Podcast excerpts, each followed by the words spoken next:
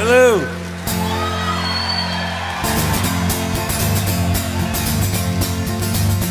She was a level-headed dancer on the road to alcohol, and I was just a soldier on my way to my. What's up? Welcome into this week's episode of From Here It's Possible.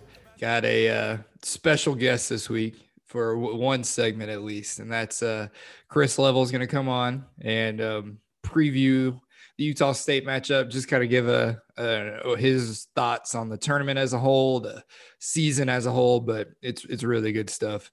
Um, I'm excited for you to listen to it. So I'll shut up so we can get there. Let's get started.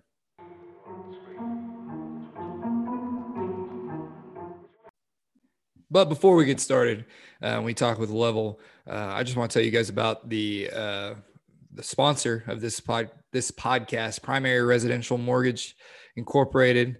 Um, they are the lending with a passion division of Primary Residential Mortgage Incorporated. Whether you're buying, refinancing, taking cash out of your home, PRMI can help. Rates are still near all time lows, and our mortgage experts can help find the best mortgage solution for you. Uh, they can help you with purchasing your dream home, uh, investment properties, vacation homes, whatever you need. They're there to help. Um, they have locations all over the state uh, of Texas, but the whole thing can be done online. So give them a call no matter where you are. Uh, they love working with uh, Red Raiders because they are themselves.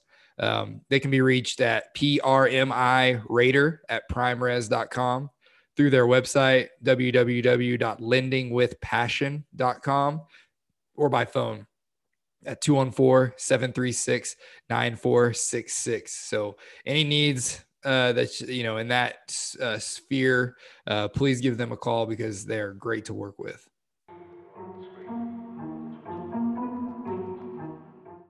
All right big time guest on from here it's possible today. This is this might be level's first time on from here it's possible. Welcome Well, you and I, we, we've talked before. yes so, yes, yes, this not, particular medium though Uh, yeah, that's correct. That's correct. But uh, yeah, fun time of year, man. Really, really fun time of year. Yeah. You got any uh, just closing thoughts on the season before we look ahead, the tournament, anything like that, or you just want to focus on Utah State and what's coming up? Well, I, I think, unfortunately, I think uh, the you know the showing in Kansas City is a microcosm of of their season. Definitely.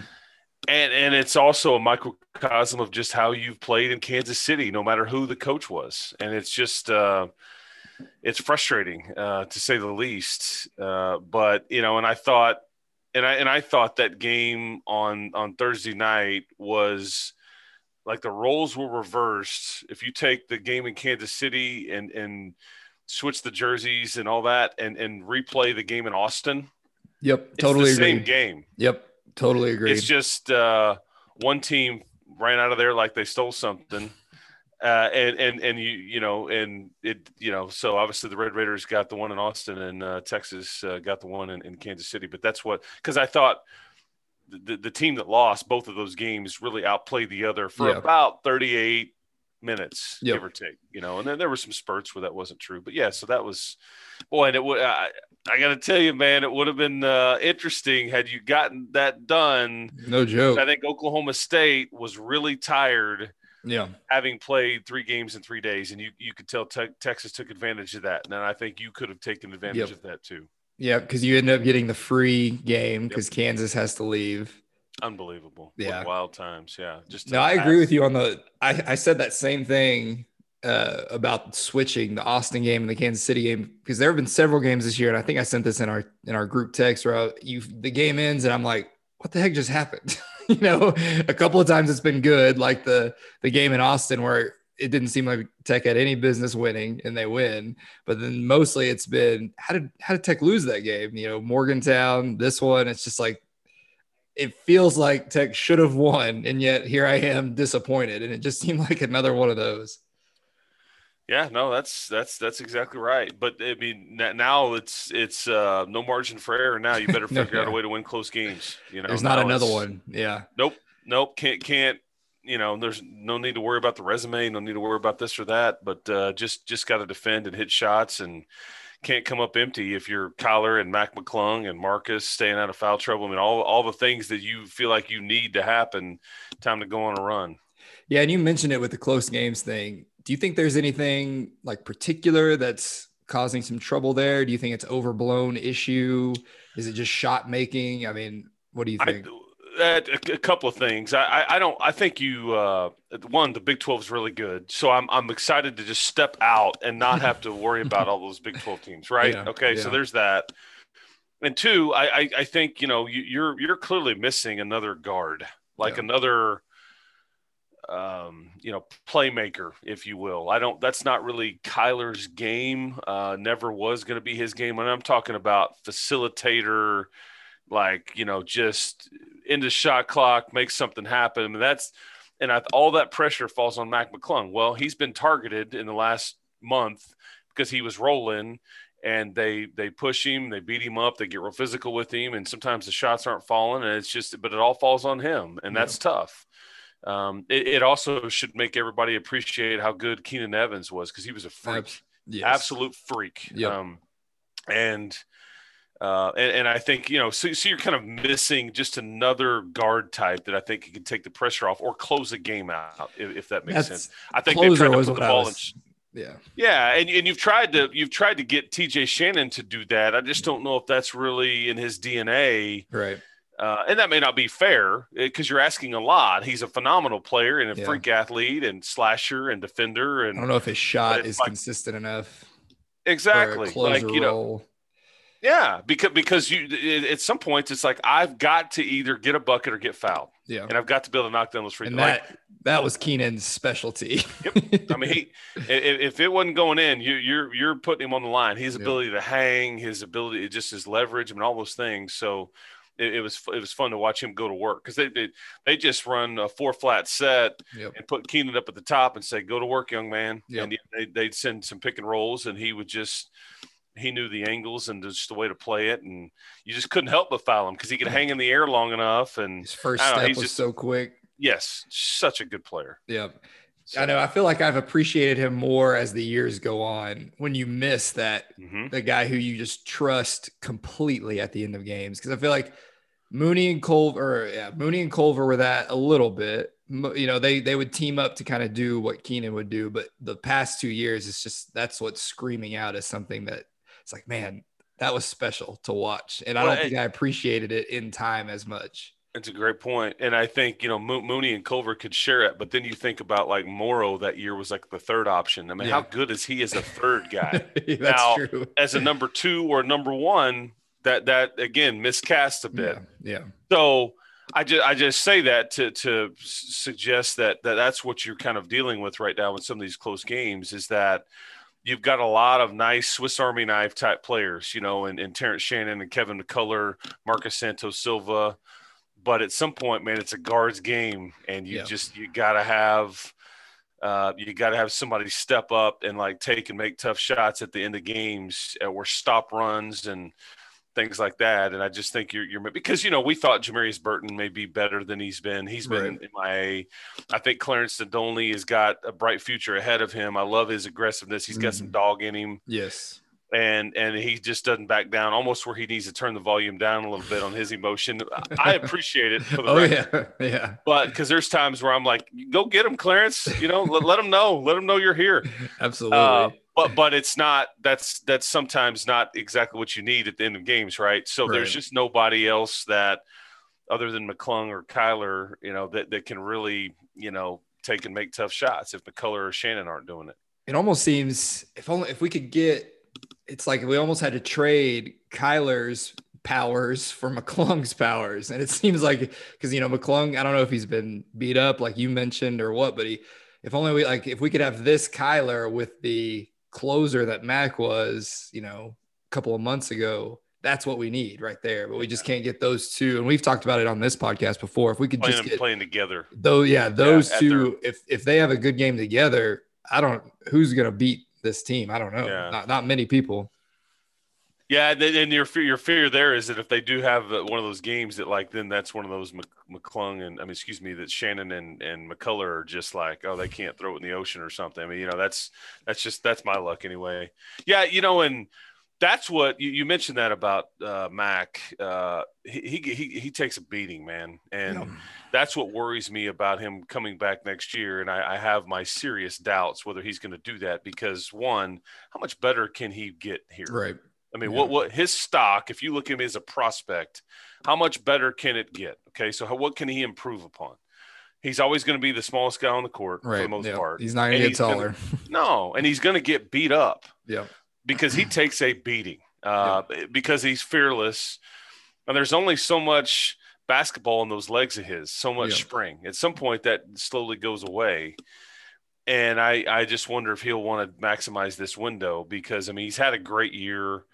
Uh, it, it had its highs and lows. And I think that he realizes now how really good the Big 12 conference is because as good as he played, there's just a straight bullseye. I mean, and and you're watching like Texas, for example, last Thursday. It's like let's let's put Coleman, let's put Ramey, let's put Febres, whatever. They switch off and they just sit on his right hand. Don't Yep. let him get downhill. And, and th- th- those are those are some of the best guards in college basketball. I mean, Yep. and and that's just one team. And then you deal with Davion Mitchell at Baylor, and you deal with. I mean, it's just like it just comes at you in waves. Heck, even when Sims would switch on him, you've got this freak athlete with this 10 foot wingspan and you can't get past him. You usually you want that switch onto a big, but I'd Well- rather go against those guards. which is a great segue about Utah State. yeah, exactly. I mean, it's a great segue about Utah State because uh, J- Jamish uh, Queta, I think is if I said it right Okay. uh, from there. I was wondering. Yeah, that that's uh, that's going to be a problem in this Yeah. game because you you know Texas Tech this season is a points in the paint outfit. That's just Yeah. who they are.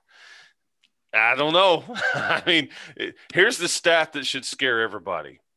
When Queta is in the game, teams are making from inside the arc less than 40% of their field goals. Just Whew. inside the arc when he's in the game. When he's out of the game, it goes up to 51%. Get him in foul and- trouble. Ex- Exactly, and that's and yet he's only fouling at a, just over two times a game on average. He's only Oh, fouled out twice all season. Wow. So, because that's my first thought, like go Yeah. go small, pull him away from the basket, get him switched on some pick and rolls, try to penetrate, see if he helps up, and let let some of those baseline cutters do their work. But because that that, th- this is much like Tariq, there's some, he's got ninety something blocks. Okay, this Queta, and there's something about that, that doesn't ever show up on any stat sheet. And Tariq Owens was great at this. How many shots does he alter or does Oh, he yeah. discourage? Yep. Yep. You Like- you watch jazz games, you see that people driving to the Rudy paint Gobert. Rudy Gobert and they just drive right back out. we'll Yeah, find another like- shot. probe, probe, probe, probe. Nah, I don't think so. Not, not looking good in here. I mean, and that's because how we- we saw it against Texas. You you get in there and you start shot fake, shot fake, shot fake, and they just stand over there like, Yeah. okay, dude, hurry up, let's get Yeah. this over with because I'm about to chew on a Spalding right here. Yeah. Yeah. I mean, and, and that's what you kind of what you're dealing with with this kid. Now, the the flip side is this is the majority of what they've got. They Right. play through him. He is a back to the basket throwback center who's a really good athlete. They let him facilitate. Uh, he struggles with double teams at times. He will turn it over. Well over 60 turnovers on the season. Uh, but That's good to know because I feel like we can take advantage of that some with some Yeah, I- I- interesting I agree. defenses. and they only have really one knockdown shooter in Brock Miller. That's that's really it. They they have guys that can make threes, but really one guy that they you'd qualify as a green light guy that, that Yeah. scares you. But again, in this tournament, all it takes is one other guy to make two or three of them. And you're Yeah. like, dang man, that wasn't on the scouting report. And you've watched more than me, obviously, but is he a guy like we just talked about with Sims, where if you get a switch on him on the perimeter, can he hold his own out there? Uh, yes and no. I, I think he he's absolutely athletic enough. Uh, you know, the kid's originally from Portugal. He's just a very athletic center. Um, and and I think that you can catch him, but I think but he can hold his own too. You know, it, it's kind of like I mean, okay, Santos Silva, you can pull him away. Sometimes he's going to be okay in those matchups. Other Right. times it's like, oh goodness, this is not a fair fight. right. So that's kind of what you're dealing with. I don't know exactly what Chris and them will ultimately decide to do as the game time gets closer on, on how to do it. But you you you can rest assured there'll be a lot of motion, a lot of a lot of trying to pull him away from the basket. And you see, that's the beauty of playing in the Big 12 is you see a lot of times like Kevin Samuels, another really good big in the Big 12. Okay, he's not as good as those other guys, but like he he's a straight stay in the paint guy. So, and a lot of times he's not. They run a pick and roll out the top. Samuel just he just stays drops stays yeah. playing the goalie. yeah, you know he just he just does and and so th- they they understand how to play against both styles. If you if a guy will come out there, right. or if a guy's just going to stay, they you know. And sometimes it's just going to come down to can you knock down shots? You may yeah. get some open looks, and you just got to make them. That's yeah. all there is to it. it. Could be a simple game at times. Yeah, and a frustrating one if they exactly, don't. Go about, exactly what I was about to say. We've seen both sides of that because I was just looking at their uh, basketball reference page. And, and before we started recording, I mentioned to you their total rebound number scares me because it's seventh in the country. Yeah. Defensive rebounds top 20, assists top 20 or 25. Uh, and then all of their other stats, three point percentage, field goal percentage is all like 185th. So it's just interesting that those assists, blocks, and rebounds are like those are the three things that stand out, and everything else seems to be well below average. Yeah, so th- this is uh, in many ways these are these are somewhat mirror images of teams. Okay, real. I think here's what you say identity wise: defense mm-hmm. struggle to score at times. Yeah. Okay, this this these should sound similar for both the both teams. right. Don't don't shoot a ton of threes, whereas everybody is doing that in college basketball. These are two teams that are not heavily reliant on that. I think you know they they, they again capable Yes, but but you know, and I think Texas Tech's a little more capable than Utah State as yeah, far as how many guys you can knock them down. Yeah, and, and, yet the difference is the smallest guy on one team scores all the points, and the biggest guy on the other team scores all the points. So pretty fascinating. Um, yeah. But they they treat like if you watch how Texas Tech plays through Marcus at times, that's what Utah State is majoring in because right. a lot of times they'll they'll throw it to Marcus and let okay, uh, is he? Are they going solo on him, or are they going to send a double? And mm-hmm. and he's kind of waiting, waiting. Where's the double coming from? And then you kick it out, and then you start yeah. playing off of that. Whether it's a, I like when they do that. Yeah, and I and I think that's a healthy mix. This is what Utah State's going to do. Really, he's going to get a he's going to get a try to get a paint touch every time down. And sometimes he makes the right read. Sometimes he tries to just score over a double team, but he's a true back to the basket guy. And so and and there'll be times where he's making the right read two or three times in a row, and there may be times yeah. where he turns it over a couple yeah. three times in a row. And, and, so, for as fast as Tech likes to play, that's good too. Just getting out on the break, hope hopefully yes. finding some easy baskets. Yeah, McCullar and, and Shannon uh, will be paramount in this game because yeah. one, they're going to be asked to help defend this kid, right? And, and, two, they've got to stay out of foul trouble and they've got to score, especially in transition, as you mm-hmm. said, because one of those turnovers happens off to the races because yeah. this is a big, burly, slower team. Like their their pace is not super fast. Um, so um, you know, and I, I think it's fascinating too because they also, as far as storylines go, because they played in Lubbock earlier in January, which is so weird to me. It is weird. just randomly get a draw in the NCAA yeah. tournament. Oh, by the way, it's a team that played two games in your city. Only we would have known that then. I could imagine yeah. the scouting going on. That's what I'm saying. Yeah. Yeah. They played uh, in early January. They were here for four or five days. They played New Mexico twice on the campus of Lubbock Christian. Um, but they also have a Virginia transfer. I mean, what are the odds? Oh, good. Yeah. Mark, Marco Anthony played on that national championship team. He didn't play in that game but he played some in the tournament down yeah. getting to that point. Apparently, I'm, I'm told his, his shot is really ugly, but he's just, he's a double digit scorer, so he scores for him a little bit.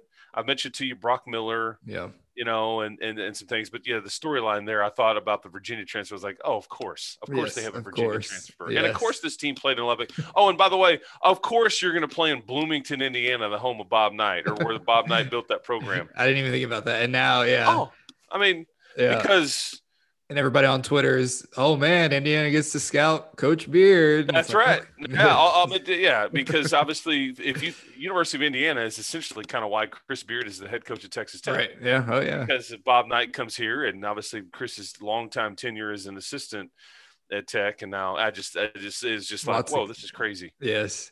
And they really uh, got a prime window on the first day of the tournament too. Oh yeah. It's going to be one of those games that's really kind of out there all by itself uh, in, in Bloomington. And I think a lot of people circled that one as far as some of the best first round matchups and goes, oh, yeah, I'm, I'm tuning in for that one. Yeah, it does seem seem that way. Just I'm just seeing random people discussing it. You know, is this a potential upset or is Tech going to make a run? Those seem to be the, the, two schools of thought. There's no like, well, Tech may win this one and then lose in the next round. There, it seems to be one or the other. Yeah, and, and Chris will always tell his guys, and, and in settings, the first game of these tournaments is always the hardest one. Yeah, it, it just is, and he he will say, "You get me past the first one, our staff will get you past the second one. Yeah. And that's what his message has always been because he feels and trusts in and the one day turnaround that he can get his team better yeah. prepared than the other team on what the other team's going to do and this and that, which would be, you know, Arkansas and Eric Musselman, maybe if, as long as the toothpaste doesn't, uh, I mean, they, of, you said gonna, contrasting styles, just those two games. I think Hunter told us that is there a 30 point difference in the total between those two games? Well, and, and the, the, funny thing about Arkansas and Colgate is, is you could tell me that that game was going to be 101 to 73 Arkansas, or you could tell me that that game was tied at 91 with a minute to go, oh, and yeah. I'd believe it. Oh yeah, they both I mean, can score. Yeah. Jordan Burns is a stud for Colgate, and this is exactly what they want. Like yeah. Arkansas is going to do play in a style that Colgate, like, oh, this is what we do. Absolutely, sign me yeah. up. That's exactly why I, I, I think I said this in our group text too. I'm more worried about Utah State than whatever the potential second round matchup is because it just seems like I trust, like you said, I trust Beard and the coaching staff, but I also just trust in these weird tournament games. It just seems like shots don't ever fall quite like they used to in your in your conference or in your home gym. It just seems a little different. You better be able to play in March in the half court. Yeah. And so many teams get up and down and create turnovers and, and, all that. The game slows down in March. Yeah. Chris talks about it all the time. Play March basketball. Yeah. Which what he means by that is we've got to be able to execute.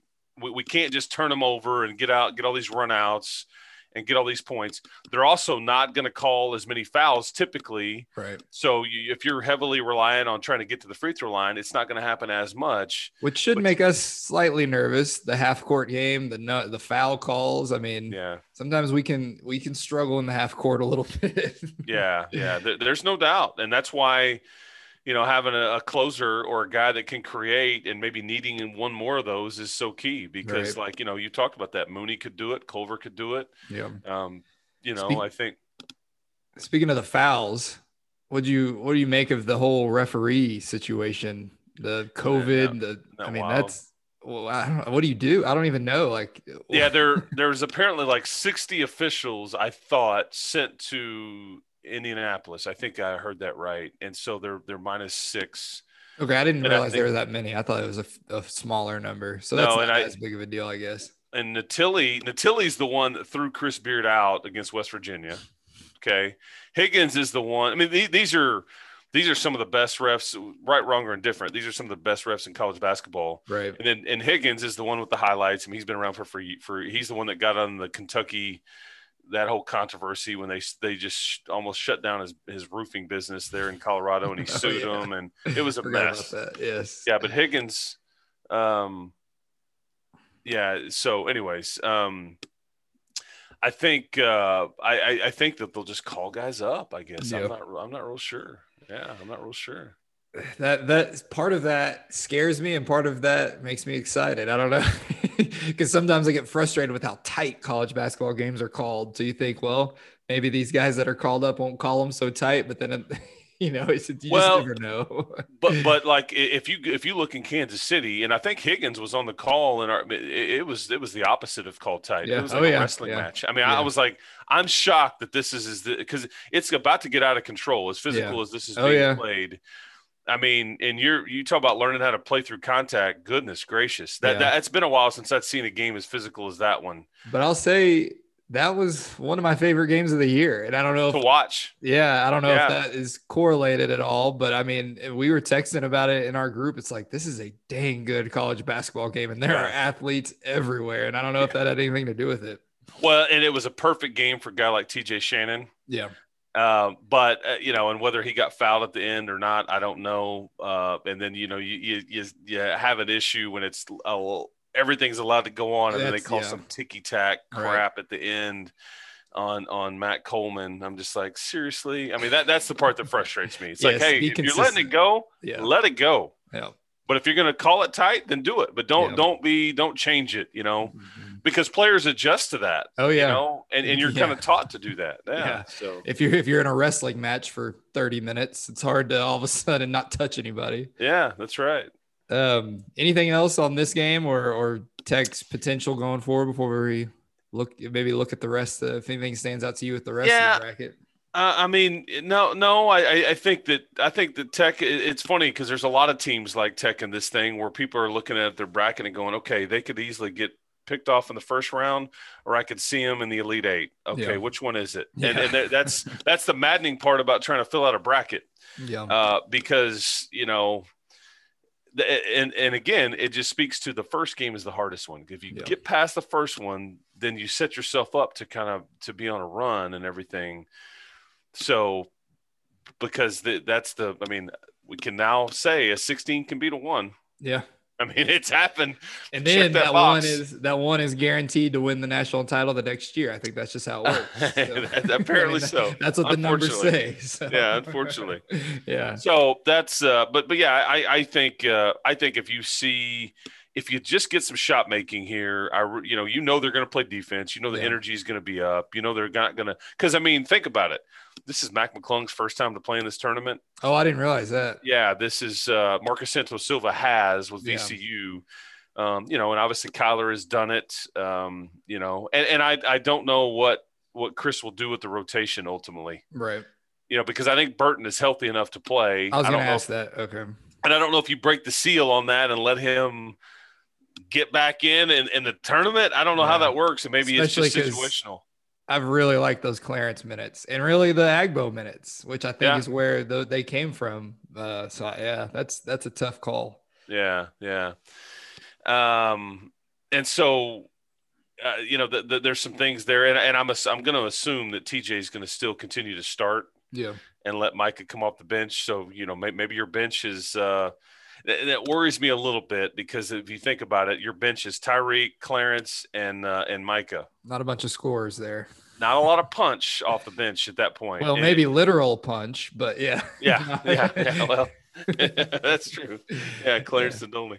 Yeah. Um, and, and so, but maybe Micah has a, a few of these games where he really kind of grows up and has some plays some of his best basketball right now. And not that he's not grown up, you know what I'm saying? Like really, like kind of like Right. flashes. Well, I mean, that's that's ultimately where Zhaire Smith was went from. Maybe this guy could be drafted to this guy's a lottery pick. Was that not not saying that Michael's going to be that guy, but you you've seen people, you know, and they remind me of each other. Is the only reason I say it. But you've seen people be like, okay, this guy can play with the best of them when it matters. So And, and I think Kyler did that as a true freshman in Right, that yeah, run. People yeah. forget about. I mean, he scored 12 points in the national championship Yeah. game. He was around the No eight to 12.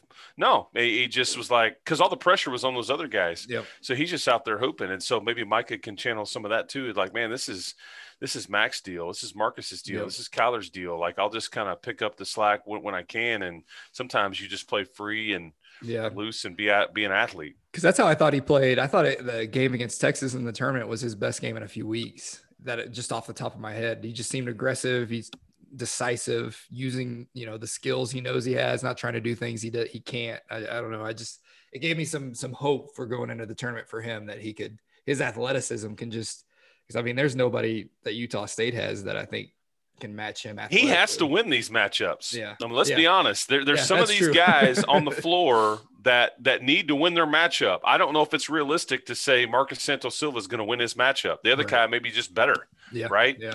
but like McClung, uh, PV, the Shannons, the McCullers, th- those guys have to win those matchups because it's going to take some some currency defensively on how you want to spend it to, to try to shut this guy down.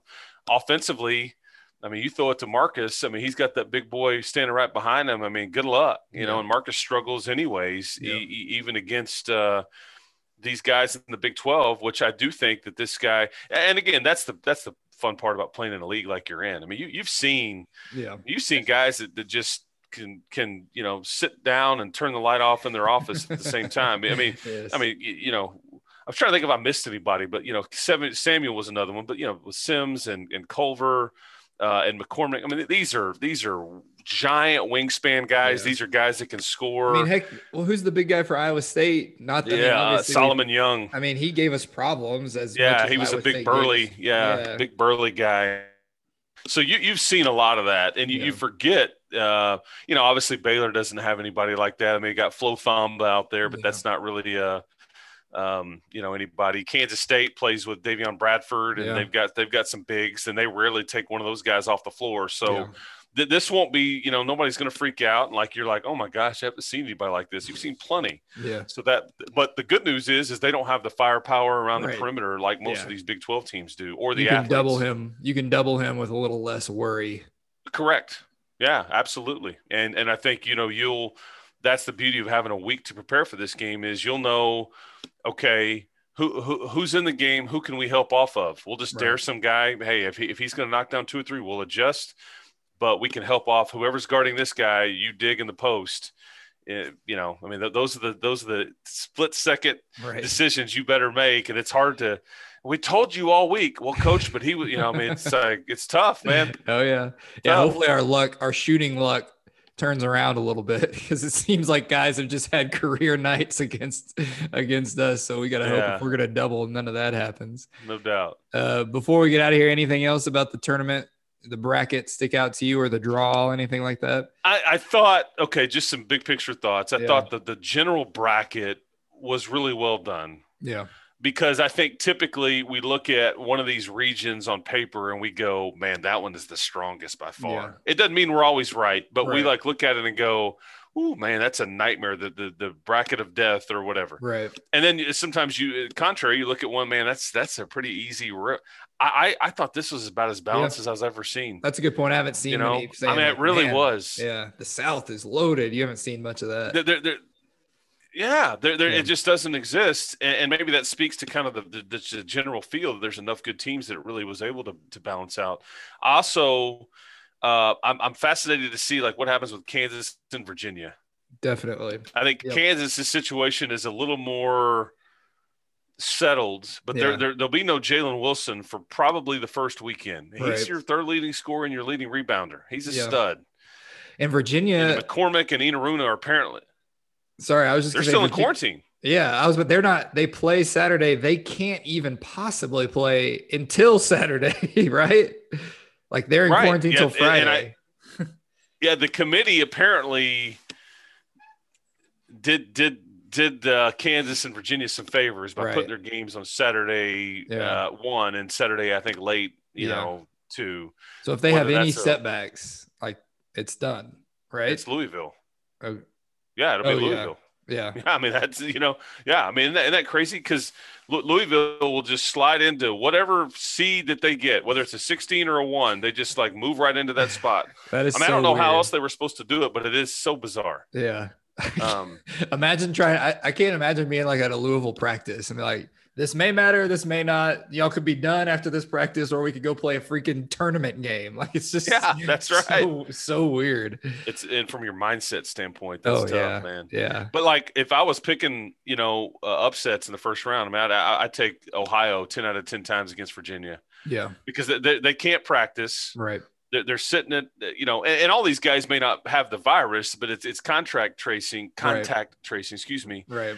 But you think about your cardio, your timing, your your your your prep and all that. It's like, okay, you know, an adrenaline will get you through part of this. Yeah. If you're Virginia, you show up on Friday and get a look at a court and all that stuff. But man, that that's a lot to ask. And Ohio runs a ton of ball screen stuff. Yeah. I mean, they start sending them from everywhere, which creates a lot of assignments and all that. And you can only imagine with a week to prepare that they'll even try to uh, do do some different things now, knowing what they know. So I, I would I, I will pick Ohio. Yeah. You know, Yeah. That, that's that's smart. Well, what's weird too is like I thought Kansas played well, you know, in their tournament game, obviously the Big 12 tournament game, and then more of the COVID stuff happened. So I I don't know what to do with them. And but Oklahoma State, like it wouldn't shock me if they went on a run as good as they were playing. I mean, they've got to me it looks like a pretty favorable draw. It's just looking around the Big 12. It's it's just like you said, it's hard to it's hard to really look at it and make solid predictions because there's just so much there's a lot of even evenness throughout this bracket. Yeah, that's exactly right. Um, and that's that's what makes for a fun tournament. And I don't know because these teams are not apples to apples the way that the, the, the bracket was set up. Like you know, the the committee things were not equal, unequal yeah. games, no non-conference gaps in the schedule. I mean, look at Iona for example, and Rick Pitino. I mean, he he just they missed what like six weeks of the season, and yet here they are in the tournament because he won the conference tournament. Yeah, and so it's just kind of fascinating. So I don't know if that's going to lead to a lot more upsets or a lot fewer. I, I don't really know. I, that's the fun part about checking this thing out because nothing should shock us. No. Nothing that we see. I mean, even Gonzaga getting popped early or Baylor getting popped early shouldn't just go, I cannot believe it. I am stunned. It right. should not, you no. know, uh, because, and, and, which team is locked up in those rooms in, in Indianapolis and and does somebody break protocol? Does somebody right. go, I cannot stand it. I've got to get out and get some fresh air. And and you you know, I mean, you get you get caught. It's like right. the NBA deal. Yeah, the, the Houston Rocket. Yeah, it's like Danuel he's just like. Oh, I, I just went to get the food that they brought me. Well, you you you left the the quote unquote bubble. You're you're out for a week to ten yeah. days or whatever it is. Um, yes. There'll be some of that, and who yeah, handles all that the best? That. Oh yeah, that's yeah. why nothing should shock us here you know, because somebody's going to screw up or somebody's just not going to handle this the right way. You know, who, who knows who that will be? Yeah. And, and, and it can be even worse the second weekend. a lot of downtime, man. I'm telling you, a lot. I've been on these trips before. Yeah, it is a lot of downtime to the point where you just you go crazy. I mean, I was yeah. in Anaheim, California, across the street from Disneyland, and I was kind of going crazy because right. there's downtime. that know? was pre-COVID.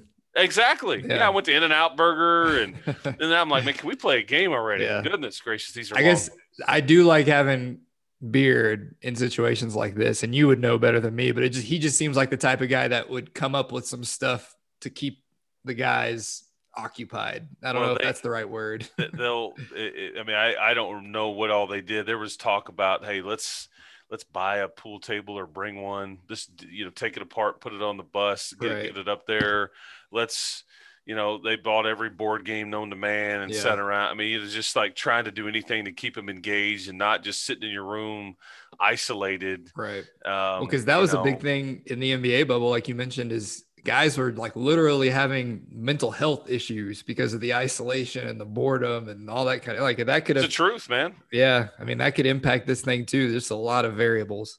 Scary. Yeah. Yeah and that that stuff is no joke man. Oh yeah. That's no doubt about that. Well, yeah. Well, this was fun. You got anything else before we get out of here?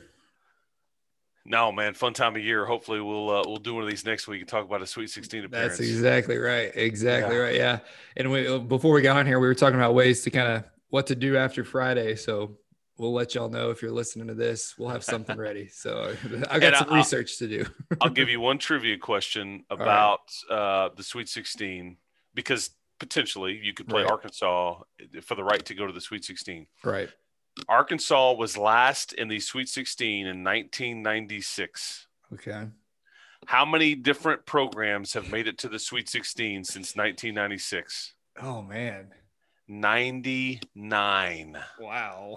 How about that? That was I was if I was gonna guess, I would have been about 50. So that's, that's almost double what I would have guessed. Wow. Yeah. So there you go. Was that the year they won it? Because they won it once, right? Uh, it, it, may have been yeah, Scotty Young and Corliss Williamson, yeah. those those guys. Yeah, that was uh, those some of those Hog teams, man. They were good, man. Oh yeah. I grew oh, yeah. up watching the, them play in Fort Worth all the time, playing TCU. And then I'd go to oh, the Southwest yeah. Conference tournament and Reunion Arena, man. And there'd be there'd be 15,000 hog fans calling the hogs from the rafters and then like little pods of like Tech and Rice right. and Texas and Baylor fans and all that stuff. And then they just they called it Barnhill South. that sounds uh, yeah, right. Todd, yeah, Todd Day and Lee Mayberry and all that. Forty minutes of hell, I think is what uh, Nolan. yeah, that's what I've heard. Yeah, that, that I yeah. knew there was. Oh, they, they were they were a handful, man. They yeah. were an absolute handful. So. All right. Well, I appreciate you hopping on. This is fun. Absolutely, man. Thanks for having me. All right. Talk to you later.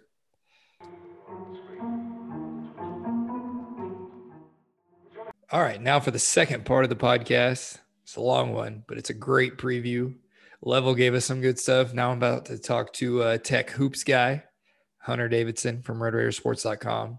Um, and he's just got a lot of analytics and betting and you know y'all y'all know his deal the usual stuff and it's all awesome so um, i know this is a long one uh, but you can divide it up to you know to save some over the next few days getting ready for friday's game um, but it, it's all worth a listen heck listen to it at time and a half speed if you have to but it's all good stuff so uh, i'll shut up so we can get to it here we go all right another sponsor we have which i'm excited about because i love their stuff home field apparel um, they're a new RedRaidersports.com sponsor. They're a premium collegiate apparel brand out of Indianapolis. Um, you know, as many of you know, if you've been on Twitter, because they're very active there, um, but they have incredibly comfortable, officially licensed apparel with vintage designs.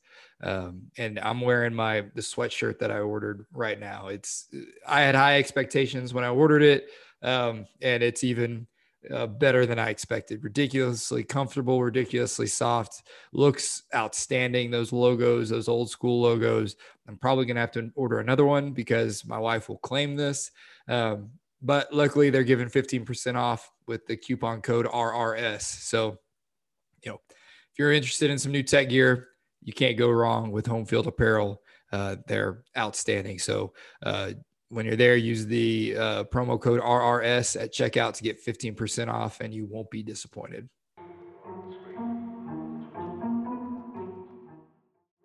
All right. Now we got Tech Hoops guy here, Hunter Davidson, who, no lie, told me he spent 12 hours researching yesterday or the day before, one of the two. So I may just kind of get out of the way and clear the lane and let Hunter go ISO here. But uh, how's it going, man? Going good. Yeah, no, so 12 hours researching. So it's like uh, more so trying to get ready for some contests and uh, that, that I'll be in. And, and, you know, so yesterday there, the odds, the futures odds for, um, you know, all these teams kind of have come out and they've been out, but once the bracket set, then they change a lot. And um, so, yes, so yesterday was kind of uh, a day of them being like moving based on you know action people taking, and then like the little derivative markets come out like who will make will they make the Sweet 16 or not, or will they win their region or not? Uh, so that kind of stuff. And you know, if I'm going to be, in, I'm in like Calcutta auctions. I'm in confidence point uh, brackets. I'm in um, these things called like uh, it's like a bank contest where um, you know, like a seed. If they when they beat a seed, they get points. So if you beat yeah. a three seed, you get like 14 points or, or oh, something. Yeah. And if you and um, if you bank them, then you get those points. But if you don't and they lose, you lose their points. Right. You know, yeah. And you can only pick like one. So there's that. You know, I'm going to be in a lot of different uh, contests, kind of managing those, and um, was trying to get a handle on, you know, like the the market yesterday. That's what I was doing. I like those confidence pools or whatever they're called. I've done a few of those. What what's your number what's your number one? What are you most confident in besides like I guess the number one seeds are your obvious ones, but uh so number most confident in what do you like a, uh, a first round gonna, pick? Well, yeah, who's gonna be number like who's your um who do you have the most because I've done it before like where it's a list. I don't know if that's what you're talking about. Yeah. Uh, so if you're talking probably like a U of H. If you're trying to like a non one seed to win yeah. the first game, yeah, U of H can be in there. I mean, they're playing Cleveland State, right? Um, you know, these. So I, I'm not a big bracket. I'll be probably, I'm sure, in some brackets. But if you're doing a bracket, you know, the you got to figure out how many people are going to be in the bracket. Yeah. You know, if there's a if it's a if it's just your buddies and there's not a whole lot of you, um, then it's really doesn't matter what you do. Yeah. Like I wouldn't pick tech to do well, right? Because if you have if it's your buddies, right. they're all going to tech exactly. doing well. So yeah, you probably don't want to do have tech to do well, uh, and you probably like, but you, are going to have to pick the winner. If, if you're in a, larger pool, you got to pick the winner. Yeah, of the of the, the whole thing. Right. And um, say you know the bigger the pool, kind of the more contrarian you'll want to be in terms of who you pick. You know, because uh, everybody's probably going to pick Gonzaga and or a one seed. And so if you've, you know, if there's probably a 60, 70% chance of a one seed winning. But if you're in a pool of 5,000 people and all of them pick one of those, well, there's a 30% chance it, it won't be. You know, you, you got to try to get into that that kind of uh, piece of the outcome, the the non uh, big name. Like, and if you're a if you're in a bunch of if you're in a pool with uh, some for some reason on the West Coast, maybe you don't pick Gonzaga.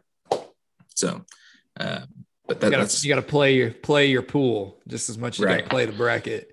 So what I've been what I saw yesterday, and this is I guess kind of par for the course for tech, is we got some money. People were picking us. Yeah. Um, it opened, you know, we opened as the kind of the not t- you know top ten shortest odds to win it all, tied with Oklahoma State actually, which Wow. is not that surprising. You know, for I guess for some because we know they're really good. Yeah. Uh, and then over the course of the day, we were kind of bet down away, kind of put a you know, put some distance between us and Oklahoma State, and uh, right, so we're like right at the ninth or tenth team. Um, and then we were also bet fairly big to win our region. So we were we we jumped like ahead of Arkansas. Who's the fifth seed in our in our in Uh, the South? I've got Do it. we know Villanova. I got it pulled up. Yep. Villanova. Yeah. So we were we were bet um, ahead of them to win the region and Arkansas. Right. So it goes one, two, and, and then who's the four seed? I don't even know because the, it seed goes, is hold on, I got it. Uh, Purdue. it's Purdue. Yeah. Okay. So we were bet ahead of them to win, um, go to the Final Four. So the we are the you know at, at Circa, we were the third most likely team to go to the Final Four. It was like ten percent chance. Baylor had like a thirty five percent chance Yeah. and um, Ohio State had like a 20% chance. Um, Texas was similarly getting bet down pretty hard. Um, like they, they were bet, you know, they, it was like a 40 to 1 when that when it opened up. And um, by the end of the day, they were like down to 25 to 1. And uh, you know, there there was still a lot of like Texas 40 to 1, 45 to 1s still out there. There Yeah. probably still is. So that, I mean, there's might be value there. And then there, the same thing was going on with their uh, to win the uh, their region. I think they're in the East, so they were getting they were getting bet pr- pretty significantly to win. Yeah, the they're East. the they're the three seed in the East. One thing I was going to ask you is, you know, you're talking about all those futures and then the brackets coming out. How much, like, how much pull does the bracket have? Like, if if of you know, if somebody, if a team is liked, like, let's just say Tech, like we always talk about how you know Tech is is liked relative to their ranking most of the time. And like, what if the bracket comes out favorable or if it comes out pretty tough, does that affect the market? Absolutely does. Yes. And that, so that's a good, good, good question. Good point, because that is kind of what surprises me the most about yesterday and seeing tech's numbers moving the way they were, because Yeah. we, we have a really, really tough first round matchup. Yeah, Uh, and it's, you know, we're, uh, like the line is giving us, you know, somewhere between 66% chance of winning. And that's like, I mean, uh, yeah, like a one out of three chance of losing is is pretty high for if you just go and look at the teams like that are around us, like Gonzaga, Ohio State, Alabama, uh, you know, Texas, Iowa. None of them are facing any kind of real elimination in the first round, whereas we are. And so, yes, it it should. Like you know, your question is like, does it?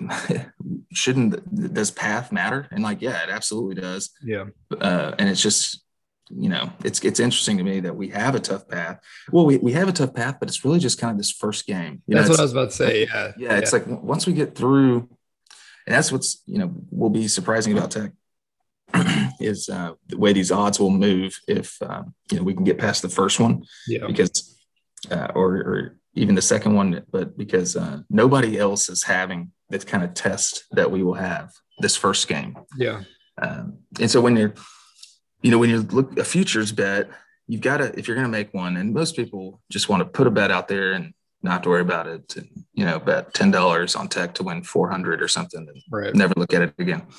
Uh, you know, like from my, from my perspective, I don't want to do that if there's a way that I could get more out of a bet, you know, and uh, so you could, instead of just betting on a team to win it all, you could just, you could just bet on them all six games Right. and just rein, reinvest the money. And it's called like a mechanical parlay. Yeah, And so uh, you should never do, you should never take a future if betting on them to win every single game and reinvesting it would pay out more money. Right. And for, and Tech is an interesting one for me because um, I think it's a rare situation where taking the future, if you're going to bet Tech, makes sense because um, you know all these other teams, no one is going to to get more credit through the first two or three games than Tech, in my opinion. If we win, because Utah State's really good, so it's a hypothetical where we beat them. Arkansas is good, and you know so so we beat them, and then we'll play Ohio State, and they're like a top six or seven team Yeah. uh, and say we beat them, well, you know, you're looking, we're already a top 10 team. And we, Right. so we play these three games and they're, and they're all, and they're gonna have to play really well to win all three. And so say we do, you know, we're going to be valued like going into a Baylor rematch. Um, you know, we're going to be val- valued so high, like everybody, I mean, whereas Baylor could actually like drop in their stock and, and make it to the third round Right. you know, to like like they could squeak out a win against Hartford or whoever. They could like barely win against uh, North Carolina on the last second shot, or and uh, you know that their stock could drop as they go through. Whereas Tech, we have you know as a six seed, we have such a kind of a, a hard path. Like our stock can't can't drop. Like if we if we win, it's just going to keep going up, and right. it's just going to be hard to to get the most. If you're going to doing that mechanical parlay route for Tech, it's I don't think it's going to return as much as it as it would if you were taking us like 50 to 1 which is what i did last night I saw that. Yes. Yeah, that makes sense. Especially, I don't know. It's like you said, this Utah State matchup is is tough. It almost reminds me of uh, the Elite Eight run, SFA. Like going into that game, I was like, that's not a great matchup. Like it's really not. Like it's a team that play like it's got athletes. They kind of play like we do. They shoot well. Um, or I can't remember all my thoughts on SFA from three years no ago. that that was scary But- that's a fake scary it's like if we if Tech could get past them, I like the run because you Yeah. know it's kind of like I like the next matchup just like this time. I it- whoever wins between Colgate and Arkansas, I'll take. I like I actually do like Tech in that game, um, but well, I, we'll be favored i mean we will Yeah. clearly be favored in that game Yeah. Uh, but especially on a day like I, I think Beard and his coaching staff's track record on you know those one day turnaround games is pretty Yep. awesome. So. Yeah um so yeah with that sfa one they were so unorthodox. Yeah, um i don't think they had underwood but they still had uh his system. They didn't have underwood i know but and that you know their their system is so weird. It was kind it's, it still is. Illinois doesn't do it like it's interesting. You know illinois is really good Yeah. last year that their defense kind of clicked when they started doing what do you know what we do. You know Right. they started icing ball screens which they never did at sfa they started doing all these mark adams things and and suddenly you know they fast forward because they've got good players and now they're um, like the third most likely to win it all. But at, back when we played sfa they were they still had that really bizarre system. Uh, but yeah I, I, utah state's kind of similar. They um, you know, just in the sense that uh, they are like a little unique. Um, they're they have size you know they have that really really really big guy. And then they, they've got like some backups. They've got another seven footer walking around. And Yeah. they've got some other size too. Um, we're very you know we're constructed differently because they do have kind of like a traditional um, more traditional team like one through five point guard like defined role and right. um, a big guy and then like a, they play a big guy next to him. Um, but uh, I, i'm kind of i don't know if it's like a horrible matchup or not you know i listened to um, their coach craig smith i think his coach's show yesterday. And uh, you know he they were asking him because they've got some radio guy who's some guy like us you know like looking at to our height and weight. And of course he makes a comment you know he's like well they you know they got they're really small. They got mac mcclung. He's real small. And then they've got these really small centers and their coach is like yeah but two three and four are tall. They're long he goes they have girth. And he was like and they can move like really move. And you know, he was saying you know talking about how that's going to give them some problems. Or he's thinking it might. And i mean that's no surprise to us because that's like that's our how we built our team. Um, and we've always kind of thought that uh, uh, so i'm wondering if um, you know i think we'll try to really pace pace is going to be like such a um, critical thing i think in this game for, for us like um, we're going to really want to uh, try to beat them down the floor i think and not let them get set up because if they can get the big dude like in the middle, it's like you know get their defense set around that seven foot guy. Yeah. He plays a lot of minutes, so he's probably pretty good at staying out of foul trouble. He is. Yeah, I talked to Level about that. He only averages like just over two fouls a game. He has not fouled out. Like, not. It's something you don't you don't see a lot when you see those seven footers like him, especially yeah. basketball. It's pretty impressive. So apparently, you know, he's from Portugal, maybe or some. Yeah. He's from South America, and Portugal, I don't think he would tip. I don't think he would typically like stay in, uh, or he would have stayed in college like all year round. But the with COVID, he has. So he's been like on campus for them for like two years straight. Yeah, and they've like, you know, he's lost like forty pounds or something, and he's um he's done something to like keep him on the floor, you know, a lot longer.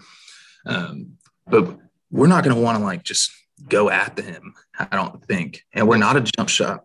You know, we take a lot of jump shots, but you know, we're not like a jump shot t- team. You know, we're we're a like a downhill attack the basket team, and um, so we seems like, in my opinion, you know, we're not gonna we're gonna want to get out and run on them yeah. and and not let them because you know, and I hate to I don't know how to say this or the political way, but they've got some guys that kind of look like me, like and and I, I, wonder how they will hold up, how those guys would hold up in a in a game where they're you know every defensive rebound, you know we're sprinting down the floor and trying to score out off of it, or every single turnover we're trying to score.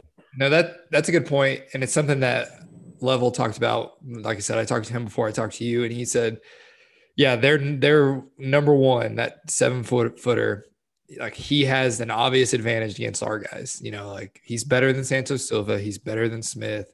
Um, but the rest of the roster, you know, Mac has to win his matchup because he should. Kyler has to win his matchup because he should, and down Terrence has to win his matchup because he should. Like, like you said, down the list, down the line, we may not have the number one guy, but we should have, you know, two through ten, else. basically. Yeah, that makes sense.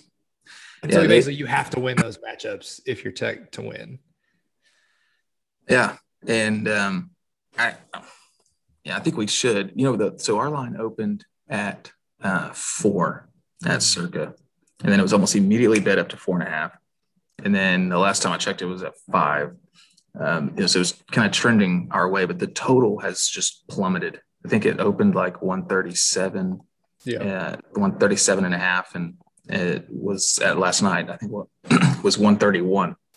And so, uh, you know, if you don't, you know, Circa that is a sports book in, in Vegas and they're kind of like new on the somewhat relatively new. They, they take like real bets. They take $10,000 on these opening lines and totals, $10,000 limits.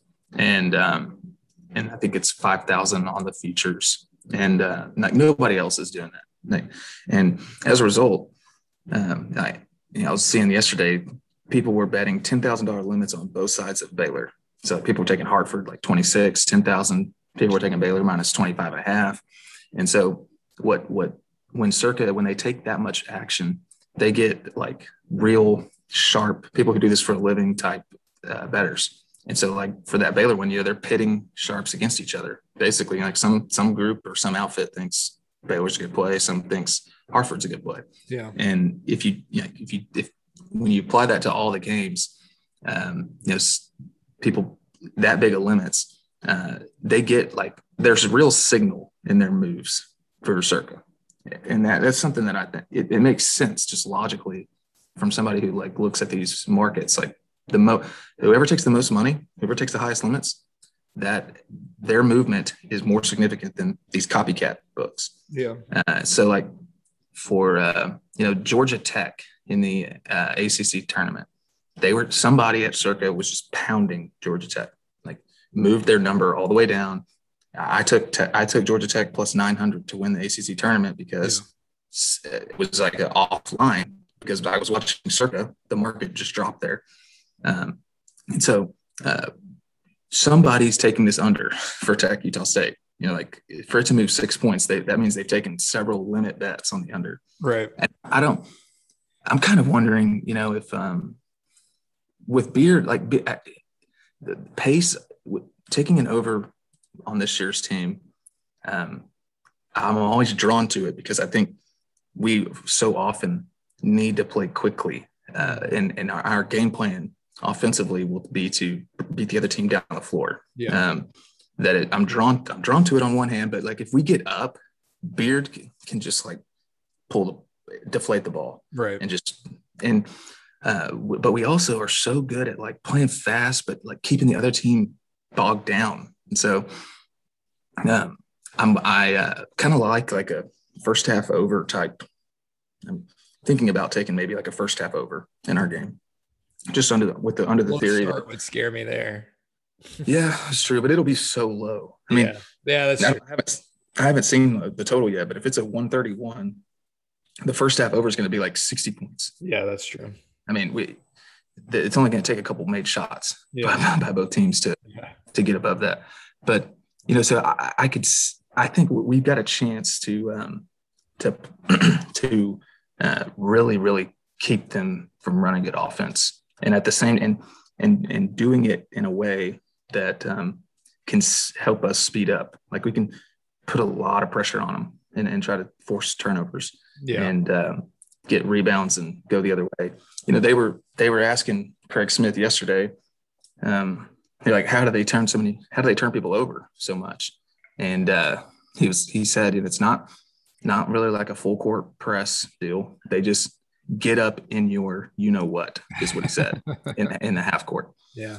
Uh, he, he compared it to San Diego State, which I think makes sense. Like Steve Fisher, yeah. there he's he's kind of like who Utah State beat twice, right? They beat him twice in the regular season, and they beat him, and then they lost to him in the tournament. Yeah, Steve Steve Fisher's maybe, you know, positionless before it was positionless. You know, before right. anyone was really doing it. Like the yeah. Fab Five team, yeah. I know they had some big dudes, but like Chris Webber, some of those, those guys had some skill. It was modern, yeah, for sure. Yeah, and he's been doing that at San Diego State.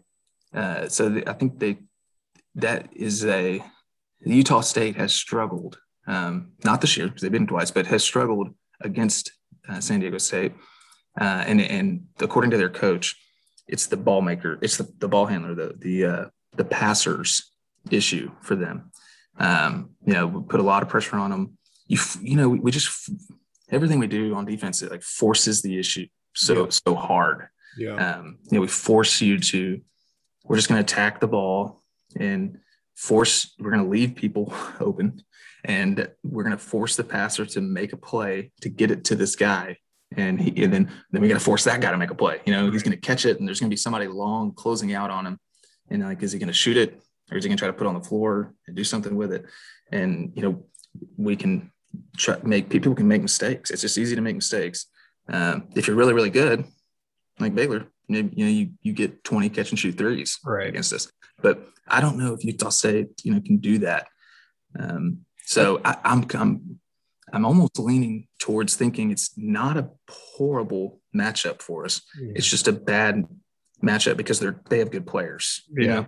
it's it's um, like it's a bad matchup for Marcus and for Tyreek, but it may not be a bad matchup for the team as a whole.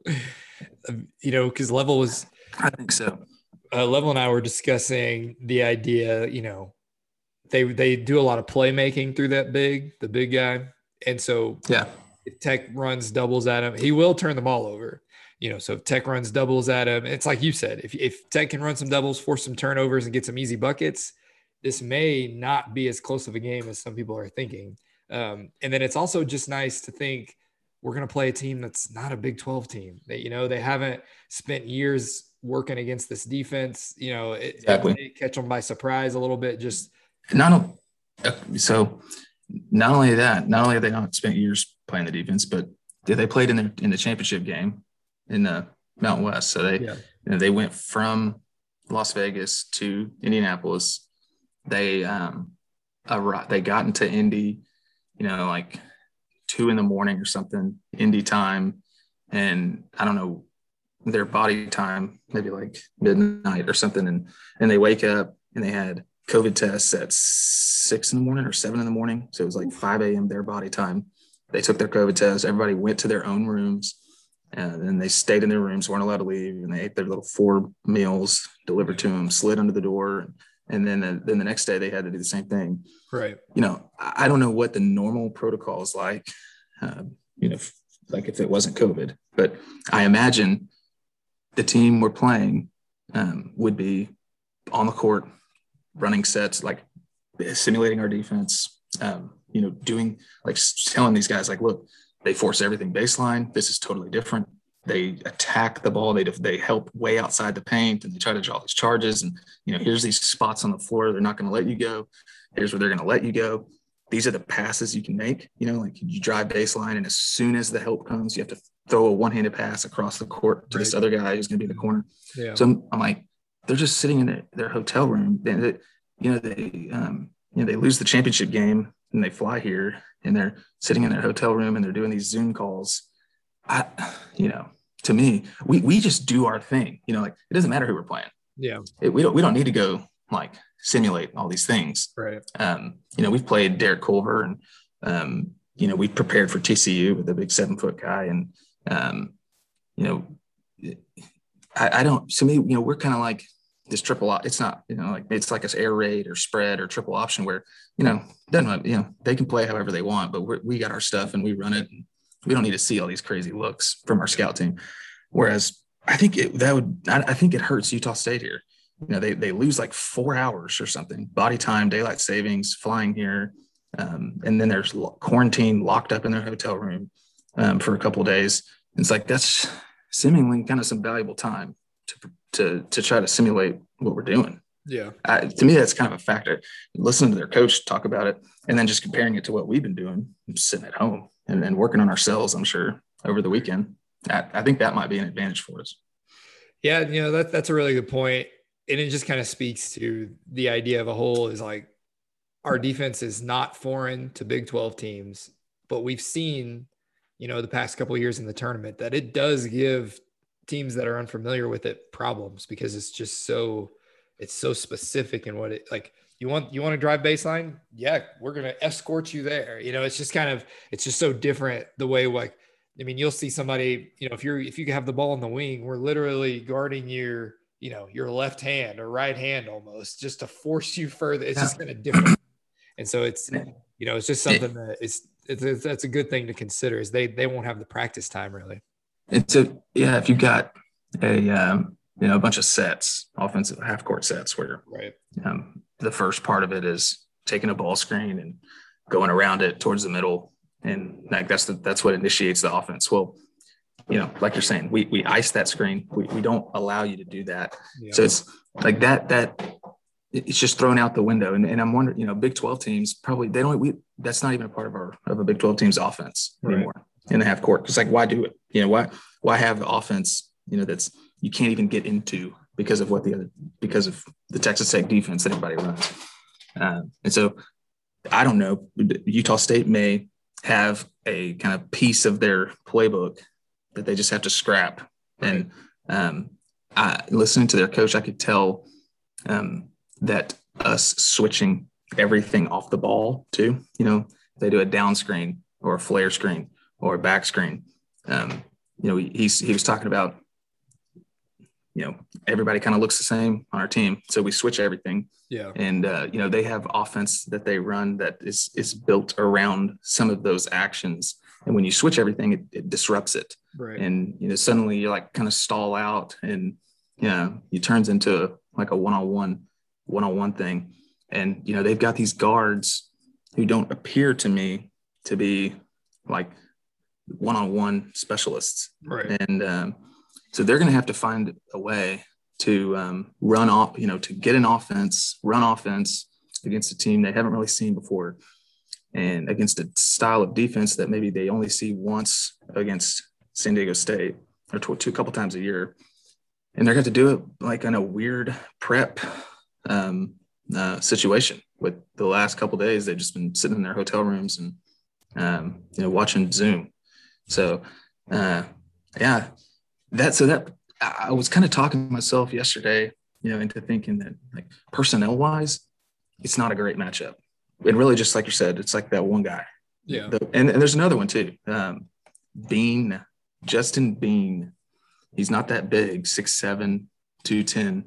Um, and he doesn't shoot, but you know him and uh, the Queta guy uh, have just taken so many two point baskets, and they're like they make them at a super high clip, fifty six percent, both of them. Yeah. They both made over two hundred sixty of them.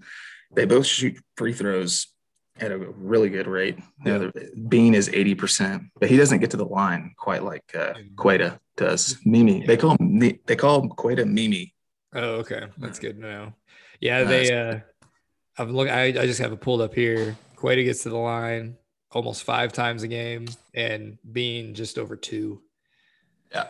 Or free throw attempts total, not even trips to the line. So, yeah, Mimi, so he's, his free throw rate is top 120 in the country yeah. which is really good. And then his like fouls drawn per 40 minutes is 96th in the country. Yeah. So he must just get hacked all the time. Right. He's got he's got the fifth best block percentage in the country. He just blocks everything. Yeah. And um and I'm sure that's just blocks, like not even counting shots, Cephii effects, or just even shots not even being taken. Right yeah, it, they post, yeah, and, and you know, I, we t- we've talked to some about how we, uh, you know, the we don't play this like perfect on paper math offense where you know everything's a layup or a three. We take we do everything. You know, we shoot yeah. two point jump shots, and that might help us here. Yeah, because we don't make threes at a particularly high rate, and going to the basket's kind of like our strongest thing. Uh, here, it's they've got something for that. They've got this monster guy who's just going to protect the protect the rim, and um, you know, so maybe all these pull up jump shots, these two pointers that we take, uh, will be effective here because we're going to need it. We're going to need them. We're going to need to create offense somehow against yeah. these guys. The thing I was looking at. Oh, sorry. Go ahead. Yeah, no, I was just they they have from um, you know, in our entire region, arguably uh, the best defense. Besides, you know, t- it's really like Baylor, then us, and then them. Yeah. And from a like per possession uh, standpoint. Well, yeah, there, it's funny that you say that because what I was about to say is the the shots they give up, it kind of looks like us in the sense that, you know, they allow 7.6 threes per game, which is 229th. So they give up a lot of threes. Um, and then, or sorry, they, no, three point. Yeah, yeah, yeah. Sorry. Attempts per game. They allow 23.1, which is 245th. And people shoot just over 33%, which is 147th. Um, so it, it seems like we are going to have threes to take. So yeah, you yeah, right. take them. But then their two point, they, you know, they they give up, you know, uh, they shoot 64th, or I guess the opponents shoot uh, what would rank 64th in the country, which isn't you know isn't great. But then, well, or sorry, that's not true. They they shoot 42 percent, which is yeah sixth, which is really good. So, Stellar. Yeah, yeah, so it's like they want you to take threes, similar to sorry that was really convoluted what I tried to say, but they they want you to shoot threes. They give up a ton of them, um, and they you know they allow a pretty good percentage of them to go in. That but that's because nobody's taking shots at the rim worth yeah worth anything. I think that's what it is. Yeah. It may not be necessarily that they're allowing a lot of threes, like easy threes. It's just the alternative, right. whereas going at this guy, yeah, uh, in the middle. So you, it's just teams are going to be taking threes against him because that's better than challenging this guy at the rim. Yeah, like you said, their two point percentage defense is on KenPom is fourth in the country. Okay. Uh, it looks like their defense. It kind of looks like our national championship. It, yeah. Like the stellar block percentage is top ten in the country. Yeah. Two point defense top ten, level, and they allow a lot of threes. Level compared their big guy to Owens, Tariq Owens. So really, yeah, yeah, that would he, make sense. Like defensively, yeah, maybe? yeah, yeah, because I don't uh, think he's as skilled as Owens was, or or even as athletic. Like not saying he's a bad athlete, but Owens was just special. Yeah, Owens was kind of was bouncy, right? Yeah. Just freak. This guy, I mean, he's listed seven foot two fifty. Yeah, and and he's got he seems to have a good touch. You know, like he's. Looks pretty good around the around the rim. He yeah, and like I said, they run the offense through him, so he's got to have some level of skill. Yeah, they've got um, Almost three assists. That's pretty good for a seven footer. right. Yeah, they exactly. They they've got. Uh, I'm looking at their non-transition shot attempts. So these are all attempts that are taken with uh, 19 or less seconds on the shot clock, and they're, you know, Mimi Queta has taken 244.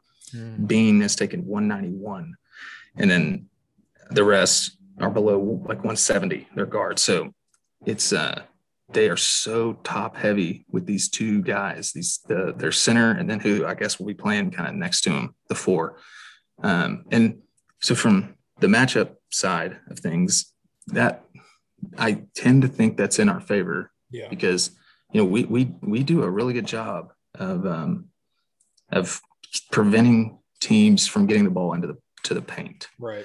and especially when our perimeter guys are bigger and more athletic and longer than the other team. Because like think about Texas when we played Texas um, the the three times, you know they've got athletes everywhere, and they're they have you know which we we poo poo on Shaka, and Shaka might know what he's doing a little bit, and um, I think Shaka's pretty good at you know using all of his weapons, and and uh, so bottom line is we were facing one of the best teams in the country just in terms of skill on the outside and like ability to set up some of their bigs Yeah. and we fared pretty well against them. Like, and um, like this should be like a like a much easier test. You know, we we, we they're going to want to force it inside to throw the ball in the paint, and we're going to have the ability to kind of pressure them the whole length of the court to chip away shot clock and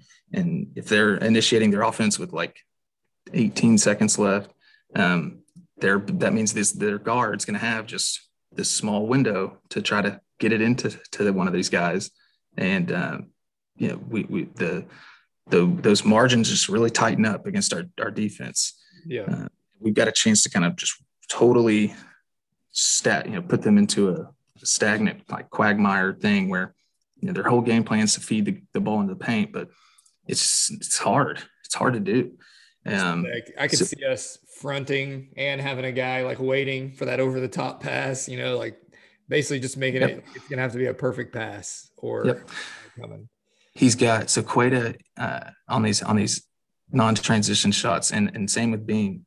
Um, Sixty percent of their makes were assisted uh, at the rim, so they're not like, you know, they're. It's not like they're just throwing. You know, like with Marcus, we throw it into him and kind of clear out, and like he will face the basket or um, do something kind of slower. Um, you, you know, uh, we're not like assisting him uh, really at the rim as much. Yeah. So it, somebody else has got to make a play first for for one of those big guys to beat us, unless it's on the offensive glass, right? And it, which they've they've got you know Mimi, he's got 30 putbacks uh, on the year, which is a pretty good pretty good number. I mean, Yeah. There's seven in total rebound rate in the entire country, which kind of scares me. Uh, which but, or, and then they, they allow their opponent the 30, 30th fewest. So they're, they're just good on the glass. Uh, I will say, I just saw John Hollinger, one of my basketball leaders, has tech in the Elite Eight. So we got that going for us at least. yeah, and I don't But that's like I said, that seems to be the thing is Tech either loses to Utah State or they make it to the Elite Eight. I haven't seen much in between. And I, I agree with those because it's not a, we have a pretty good chance of losing this first round, you know, like 33% is pretty high. I mean, Yeah.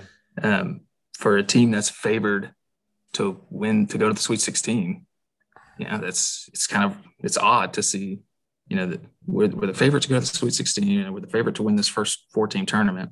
And if you compare that to all the other 16 four team tournaments, the favorite to advance from them is not a four and a half point favorite in the first game right. against a guy with like a seven foot 250 matchup nightmare you know Right. so it's it's just a, a strange deal so i do think that narr- the narrative you know that i've seen where texas they're going to lose or go deep there may be something some truth to that or some, you know it's it's not out of the question that that's what that that's what happens um so back to, uh, you know, the trendy picks. Like you're seeing these, seeing people pick um, certain teams. I don't know. Maybe you said tech, so tech to go to the Elite Eight. That's an easy one Yeah. for us to think about. But you know, if you're in a pool, if you're in a bracket contest at work, and it's a lot of Texas people Texas Tech fans or Baylor fans, or you know, you're going to want to differentiate from everyone. You know, you're not going to want to have Tech going far, and yeah, you may even want to have Tech losing this ga- first game Right. um, because That way you you win either way. yeah, well, everyone else is going to have Tech going far, and, and it's going to be a huge, huge hurt uh, Right. to everyone if Tech does lose. And then if Tech loses, you'll be super upset, but maybe your bracket will be okay. Um, yeah, it's uh, you know they yeah they lost their first th- three out of their first four games. Utah State, Yeah. you know, so they're they're what 19 and five since mid December. They had they went four they went 42 games, 42 days or some you know without playing a home game. Right. That they lost a bunch of days in between. They've had guys hurt. They've had a season kind of like ours, but they Yeah. just have played a schedule, you know, they're not quite like ours to where, you know, that they were doing the home and home. They're playing teams back to back in the Mountain West. And, you know, so they got San Diego State twice at home. Um, and kind of went unscathed that, you know, they were able to kind of survive their layoffs. Whereas, you know, we're playing somebody every night. And, uh, you know, they, they lost two uh, games at Boise. They're back, they were back to back trips there. Boise State's really good. Yeah. Um, and it's playing at Boise's always tough. Um, but otherwise, it's like, you know, they they haven't, other than those first four games, you know, long, long time ago, um, they've they've been really solid. And um, yeah, it's I I I, I do think though that um, we are, a, you know, if they're a bad matchup for us, we're a bad matchup for them. It, it works out, you know, it's a it's a double edged sword there because Yeah. for as much as them being big and um, and and and um, you know kind of different in that sense is makes it a tough matchup for us. It's it does make it's the opposite the opposite effect too. You know, us playing small and being able to run and transition and and try to get them in foul trouble potentially. Because I'm not sure, you know, they're they're going to have anyone. Um, they've played many teams who will be as willing to challenge um, their bigs at the rim. You know, like Shannon can finish over that guy. Uh, um, Kevin McCullar can finish over that guy. Now he might, that you know, they may get blocked a couple times, but uh, McCullar's been going at Sims and Culver and all these guys. I mean, he's not he's not afraid. I I don't I guarantee it. McCullar has grown man finish ability. Yeah, he can finish at the rim. Yeah, that's what uh Level and I were talking about. You almost you're, you're gonna have to have a big game out of out of those two. They they got to stay out of foul or uh, those two, McCullar and Shannon. They've got to stay out of foul trouble and finish. Basically, you know, you need you need both of those guys doing playing at their best. Oh, sorry, doorbell just rang. Uh, you need both of those guys playing at their best in order to you know just to to take advantage of like you said they may be a bad matchup for us in one sense, but we are also, you know, the rest of the roster, I feel like is an advantage for us. Yeah. Um, let's see. I'm pulling up their. So they their defense has just been outstanding. Even in even in transition, you know, in synergy, they're in the 90 top two percent in transition, and they don't allow a lot of of transition shots, and that's you know that's not ideal.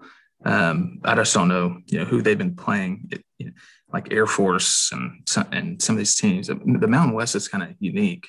I was going to ask you your opinion on that conference.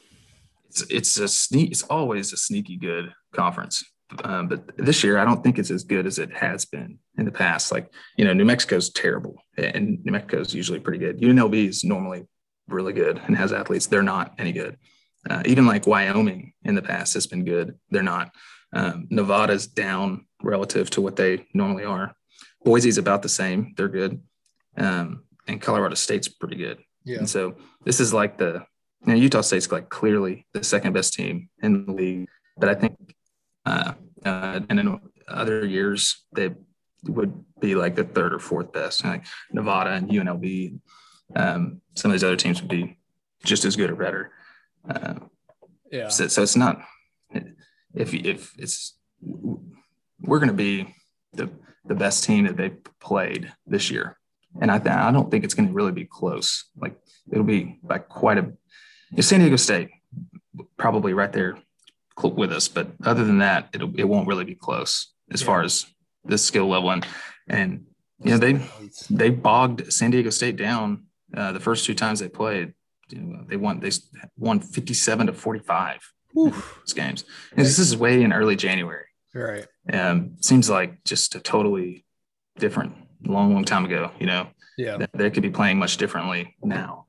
Um, and their coach seems to think they're playing as good as they've ever been right now. Right. They- had they had a lot of turnovers in the championship game. Well, that that would be nice State. for that to continue. But it's like you always say on this podcast is like, you know, the Big Twelve is is unique um, because of the, the just the level of athlete. And you know, Tech is right there near the top, and I don't know if Utah State has seen that level. I mean, I haven't really looked at their non-conference, but definitely not in their conference have they seen guys like Shannon and McCullar and McClung and uh, you know any of those guys, Tyreek. I don't think they have. I don't. I don't think they have in, in a combination of our um, style of play, and then Yeah. and, and in combination with the defense we run.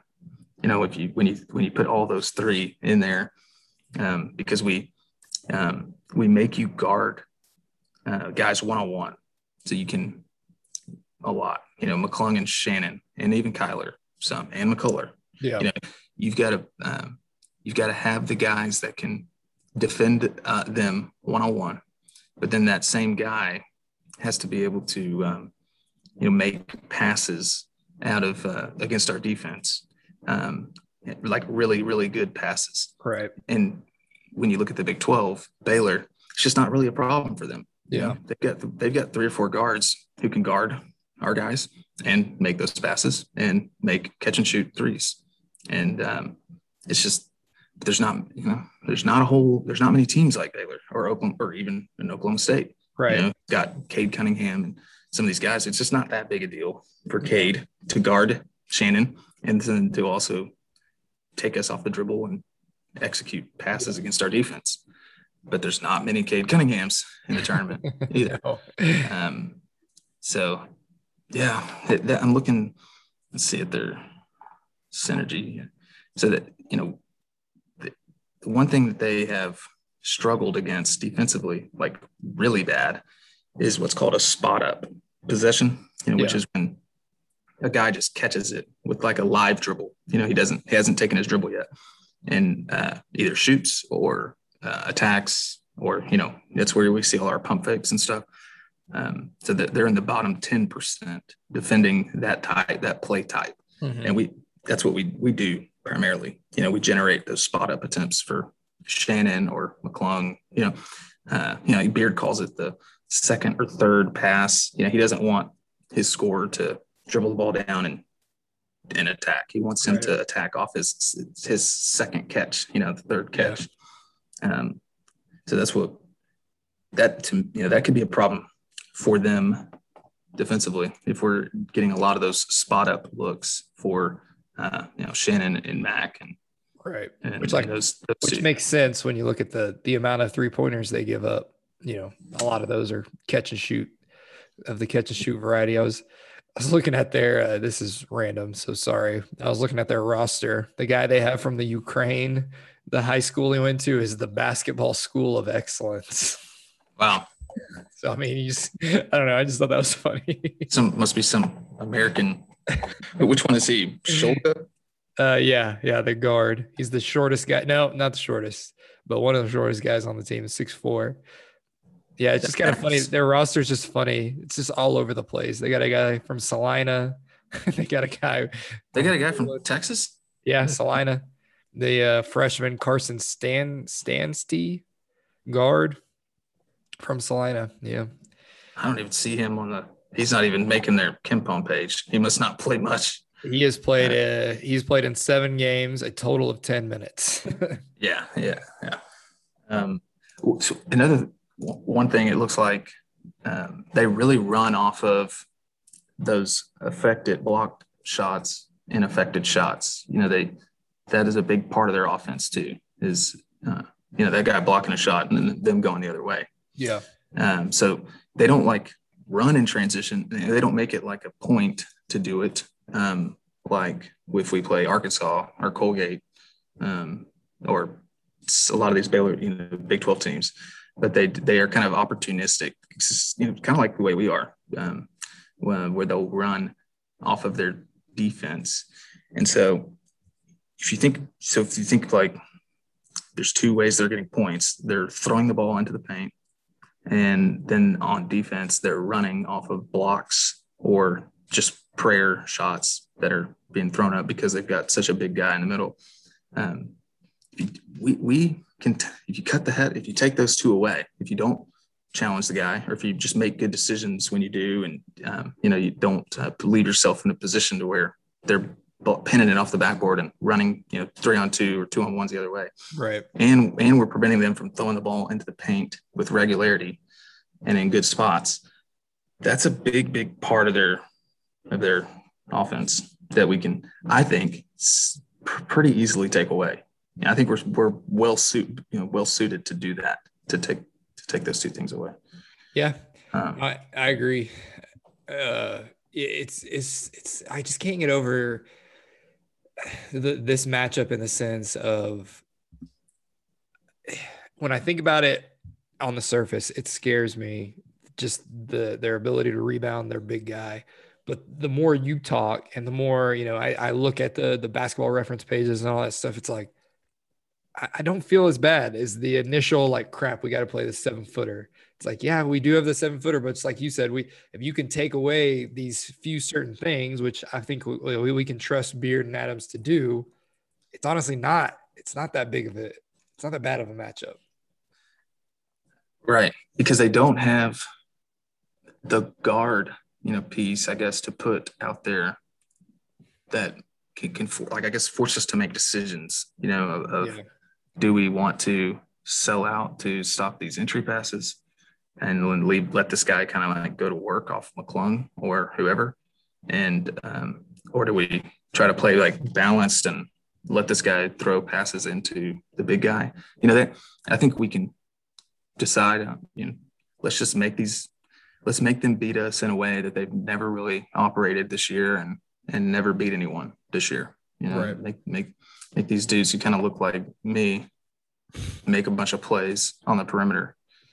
Um, and then the you know the other side is kind of interesting too, the Colgate Arkansas because yeah. I'm kind of surprised at that line. That Arkansas was um, you know not a huge favorite, like only like nine points, and um, it's like Colgate is like a mirror image of Arkansas, but just a bunch of white dudes, you know, they like jacking up threes, pushing in transition. Like Arkansas is an eight and a half point favorite. I mean, there, there's a decent chance we play Colgate. Yeah. I mean, they like it's not, it's not out of the question. They're to the total in that game is 162.5. So it is. so it, it's styles. It right. It is now 30 over 30 points higher than ours. Um, and I like that for us oh, because oh, yeah, yeah. we are kind of like style agnostic. We yeah. does not matter what the other team's style is, tempo wise. It tends to become what we want to do. I don't understand that. i I've tried to like for the past couple years, like really tried to try to you know to get a handle on why it is that Mark Adams and Chris Beard can just pick whatever tempo they want to play in, and and like I I think it's Mark Adams personally. Yeah. Um, you know, playing these lower levels is so long, and um, he just, you know, he knows he can pick certain defenses that have a tendency to slow teams down or speed them up, and and so like if we want to slow people down, you know, we play defense that slow them down, and if we want to speed them up, then we're like trapping everything, all inbounds passes or after timeouts, or like you know doing things so that makes them go quicker than they may want to. Um, but in any event, you know, when we play this game, you know, they're going to probably want to slow us down. Utah State. Um, if we can survive, then we then we play the winner of this track meet, Colgate in Arkansas, and they will have just played this game that was so up and down. I'm sure their legs are going to be kind of tired, uh, from from running up and down the court so much. And then they got to play us on a quick turnaround, and it's like we're not going to just allow a 160 total game. No. You know, we're not going to just let this become unless we want it to be. You know, right. maybe we're maybe we're playing Colgate and we're like, okay, you know, you you want to run up and down with with the with with us? Well, we'll, we'll we're happy to do that. Yeah. Um, I, if it's Arkansas, we, we probably won't. Um, and so I think that'll be tough for if we win. You know, whoever comes out of that game will be will then have to just completely get ready for a totally different matchup. Whereas with us, it just doesn't matter. You know, it doesn't really matter. We um, whether we're playing somebody who wants to play slow or fast, we just kind of do our own thing. Uh, it's I, I think that is a huge advantage come tournament time. Yeah, that's what I was about to say. I think that's why Beard and Adams and, and Tech has been so good in the tournament is because you they can play any style. And a lot of like I don't think Arkansas can. I think Arkansas can run up and down the court. Same with Colgate, like you said. And so I don't but when you're when you're malleable, and I think that has to do with the players that we have, you know, like a lot of people complain about our positionless, but I think that gives us the ability to play a number of different styles. Now, maybe we're not the best at any style, but we good point. Yeah, compete with any style, uh, and it's just like you said. I mean, when it come tournament time, it's just really hard to find very many teams that do that. I know.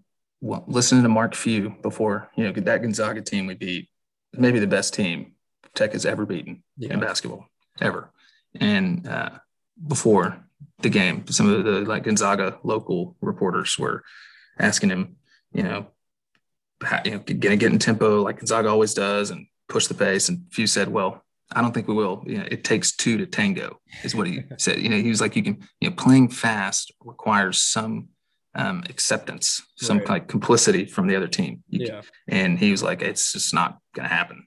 Yeah. And of course, they kind of did. They, that's the only team I've ever seen that Gonzaga and some of this Baylor stuff this year um, that was able to like force their own tempo on the tech team. And now we, we just did a little too, but yes, you're, yeah, I see your point. And uh, so we still came, came out ahead, but you know, even Mark Few in one of his best teams ever was kind of like, uh, you know, accepting the fact that just this tech, you know, you don't just get to pick the tempo or style against tech in the tournament.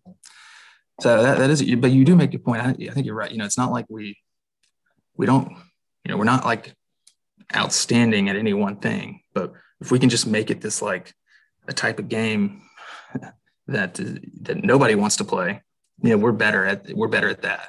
we, we can shots. Yeah. yeah. No, yeah. They, I just love thinking about that Gonzaga game because the announcers the whole time were saying, uh, I don't know if Tech wants to play this style. They can't run with Gonzaga. And then Sure enough, we did. yeah. Uh, but yeah, anything else you got? Uh, just bracket in general or tournament in general, anything, or maybe you still have stuff on Utah State. Uh, no, yeah, we hadn't talked about. I don't know how much y'all talked about the the Texas loss. You know, that's we yeah we hit a little bit of that, but, but you know, we played so well. That's yeah. That was what you know. It was kind of a mirror image of that first game, right? exactly what we said. Just played us, and um, but you know, if there are you know, te- Texas right now is the eighth most likely team to win it all. They're um, not a favorite, but close to a favorite to make to the Final Four. I think everybody, anybody with a basketball sense, as it knows that they've got as good of players as anybody. And uh, you know, if you if you lo- lose to Texas by a point and you outplay them, um, a top five team in the country could outplay Texas and lose by a point. Like that, that is within the realm of outcomes. That's very reasonable um, and likely. And so, just like us losing to them doesn't mean that we're not very good. You know, it could mean we're like a top six or seven right. we're just not so, as good as them. yeah, or that and that night because right, I think outplayed them. I mean, yeah. I, I I think they've outplayed us. I think they outplayed us once. Um, we marginally outplayed them the last time, and then we beat them pretty good the middle time, the second time. You know, we go two and one against them. Um, I think a good team would do that, but uh, I, I, don't know. It, we were playing. To me, it looked like we were on like a moving at a different speed in that game than we had been. And now maybe it was like people getting healthy, like Shannon starting, and Yeah. um, uh, The refs were letting a lot go go was something that me and Lovell talked about, which I don't know if that's why that game was so awesome, but I mean it was intense. There were people flying around up until the very last play, but they were pretty much letting a lot of stuff go. Yep. And, you know, we did the thing, it was kind of a mirror image of our season in the sense that uh, we were needing to out overcome being outshot. And they, you know, they were 42% from three. They made more of their twos than us. And, um, but we, we turned them over. We took care of the ball for the most part. We got to the line. We missed some free throws. Um, but we did the things, you know, we offensive rebounds, we did great. Um, they they got some offensive rebounds too, but um, you know we we did what we were supposed to do to win to overcome being outshot. We just barely lost, you know, and uh, so for the for the tournament, we- this is going to be something like every game. You know, if we don't, for us to make a run, we're, there's going to be a game or two where we outshoot the other team, and that like, so that'll be good. You know, we'll win those games hopefully.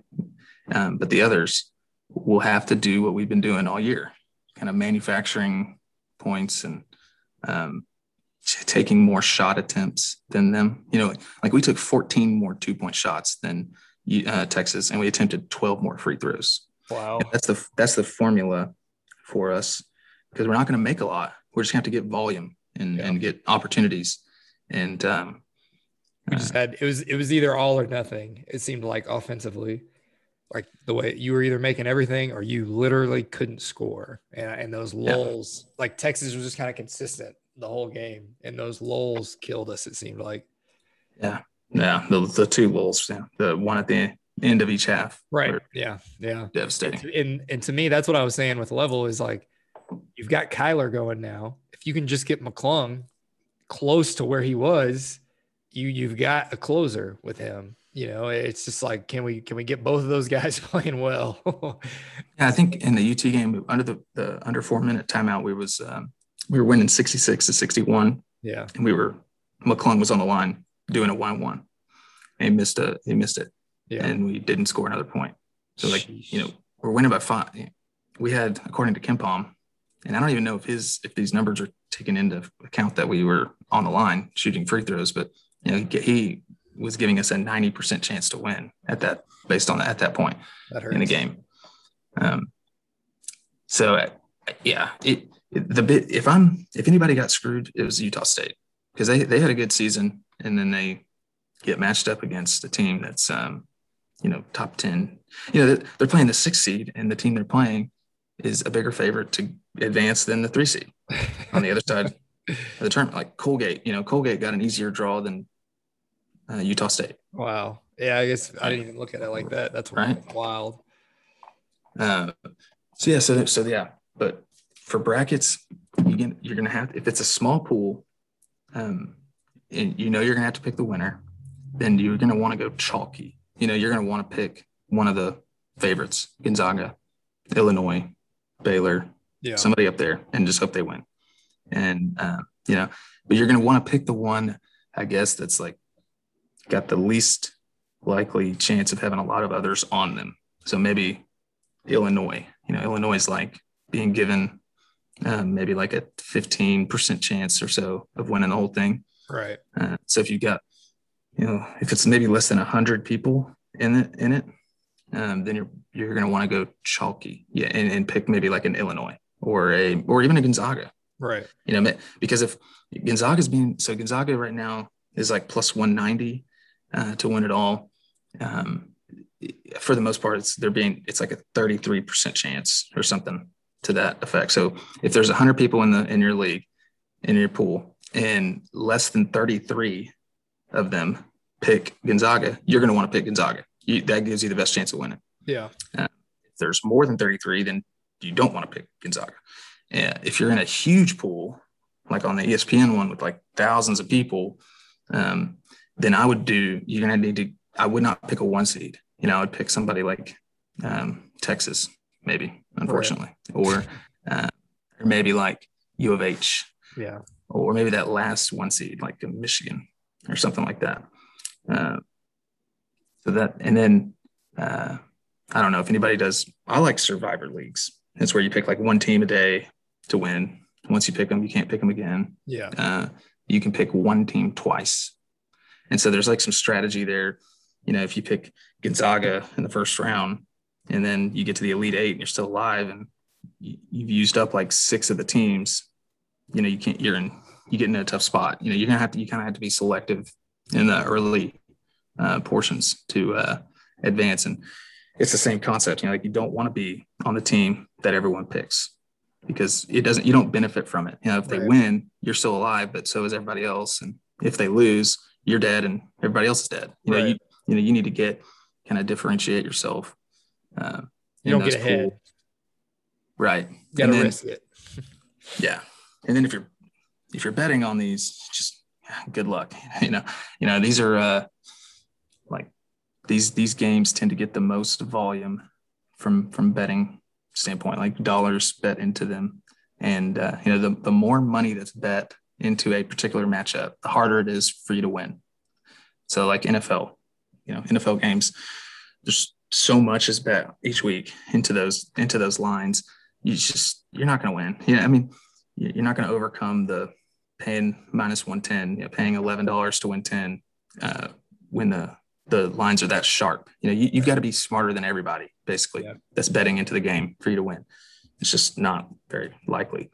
Uh, and the kind of the same goes for um, these March Madness games. Like, it's just, it's really, really tough. You're, you, you're going to need to have uh, some kind of advantage in terms of being able to shop for lines, you know, and taking numbers that aren't really available elsewhere. Right. So maybe you have a yeah, maybe you have a book that um, is like Texas based, and so you know Baylor maybe is favored by like 28 or something right. against Hartford, where everywhere else it's 27 or 26, and you know you take Hartford, um, or maybe Tech is favored by like six against Utah State, whereas the line is really five somewhere else, and you take Utah State.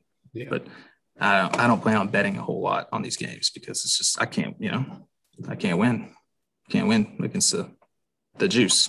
Right. Yeah, that makes sense. I guess that that's why you like all those other types of betting you were talking about, or like, like Yeah. pools and rankings. Yeah. and confidence The pools. Right. Because I, I know I can read the rules and have an understanding of the rules. And, um, you know, if not everybody else does, then I have an advantage. And if um, not everybody else is looking at the, the markets the way I am, Right. you know, I think that should give me an advantage.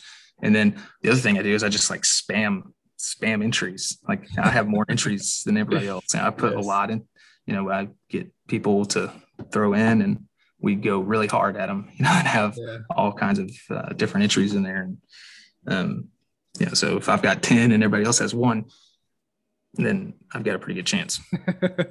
that's that's also a good strategy. All right, man. Well, this was fun. You got anything else before we get out of here? Um, I think so. I mean, what do we, th- what do we think about Baylor? I mean, I don't want them to win. They- that's what I think. they have dropped significantly, you know, in the I'll last, tell you what, I just filled out my bracket this morning. I have Villanova over them. see, that's probably a good, Just It's because I, I'm like you, I try to find just like risks that either pay off or they kill me.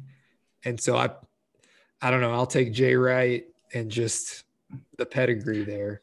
But like that's dumb. I mean, that's that's not probably going to happen. But I don't know. I, I just can't imagine a world where good things happen to Baylor. Although I guess we've lived in that world for a long time. I agree. Yeah, I'm looking now. And so North Carolina is uh, actually being kind of moved down significantly in their in their um, in the national championship futures. So Yeah, that was Wisconsin over in the first round. so somebody thinks that there's a chance, you know, that uh, Baylor could drop one to them, and it's not ideal. I mean, if I'm Baylor, I'm kind of like we might play North Carolina, you know, in, Yeah. a, in a round of 32. It's not they at least have a ton of talent. Yeah, I mean, that's that. You would think they would the number two overall seed would be rewarded a little bit more than probably Right. the winner of, of North Carolina and Wisconsin. Um, so- yeah, because when you look at the other eight nine matchups, like if I'm Baylor, I'd rather play LSU, St. Bonaventure, Loyola, Loyola Well, Georgia now, now that you now that you say that, isn't Oklahoma State an eight seed too? no, So Oklahoma. Oklahoma State's four. Oh, okay, you're right. Okay, yeah. So Oklahoma, LSU, and North Carolina are in eight seats. And So- Chicago, Loyola, Chicago. Yeah, well, nobody really. I mean, uh, a- any one of those teams could beat a one seed Oh on yeah, a given night. But I would say North Carolina is the going to be the most talented, whether they, They, play the best basketball. They- well, LSU, we saw LSU up close. They have some shots. well, yeah. The the odds at Circa agree with you there. I mean, North Carolina's um, super low odds relative to Oklahoma and LSU. Is that kind of like uh, the Cowboys in football, where their odds are always kind of skewed because they have so many people betting on them? Um, probably. So he, yeah, he, that's why Circa is different. You know, um, with these future odds, like the Cowboys to win the Super Bowl. You, you know, you go to your sports book and it's got all the teams listed, Yeah, and you can't bet the opposite. You can't bet on the Cowboys to not win the Super Bowl. right. You can only bet on them to win the Super Bowl. And so whenever you whenever you're a book is offering the futures that way, uh, then yes, what you're saying is true. Like the Cowboys will just be super and you know manually adjusted down, and Yeah. it's a terrible bet to bet on them. But but at Circa, every they are all what's called a two way market. You, can bet on a team to win, or you can bet on a team to lose. Ah, Uh, and so if um, it's it's much less likely for that to be the case because um, you know somebody can apply pressure the other way and bet on you know if if like the, if the Cowboys are manually shaded way way down, well someone's going to bet on them to not win right. That just lay a lot of money.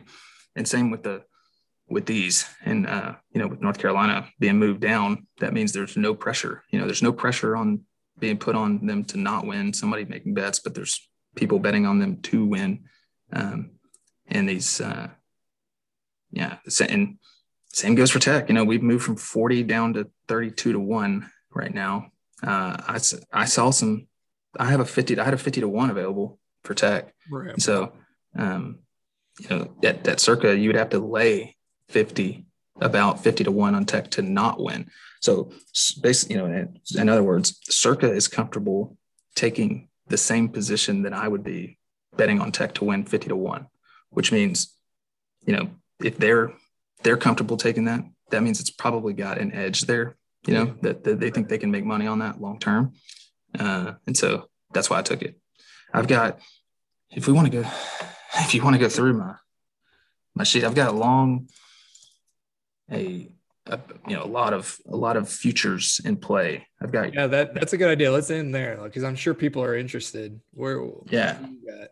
So I've got you know before the tournament uh, or you know before the season, I had I took Gonzaga ten to one, uh, and it was kind of like a, that was my biggest position on them. And then I've been talking about it in the last couple of weeks. Like I thought they've been mispriced in the in, in the market. Like they've been available at plus two fifty, Mhm. and um, you know it turns out now you know they're plus one ninety at Circa. So when I was so I kept betting them plus two fifty slowly.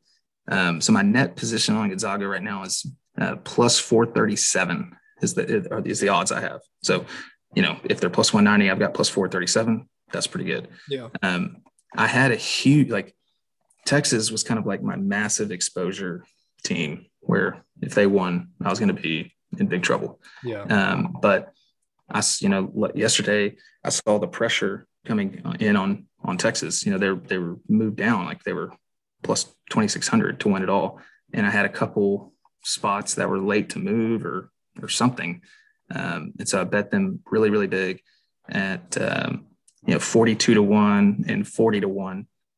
Um, so now I've got you know Texas in a, in a good spot. Um, I've got U of H before the season.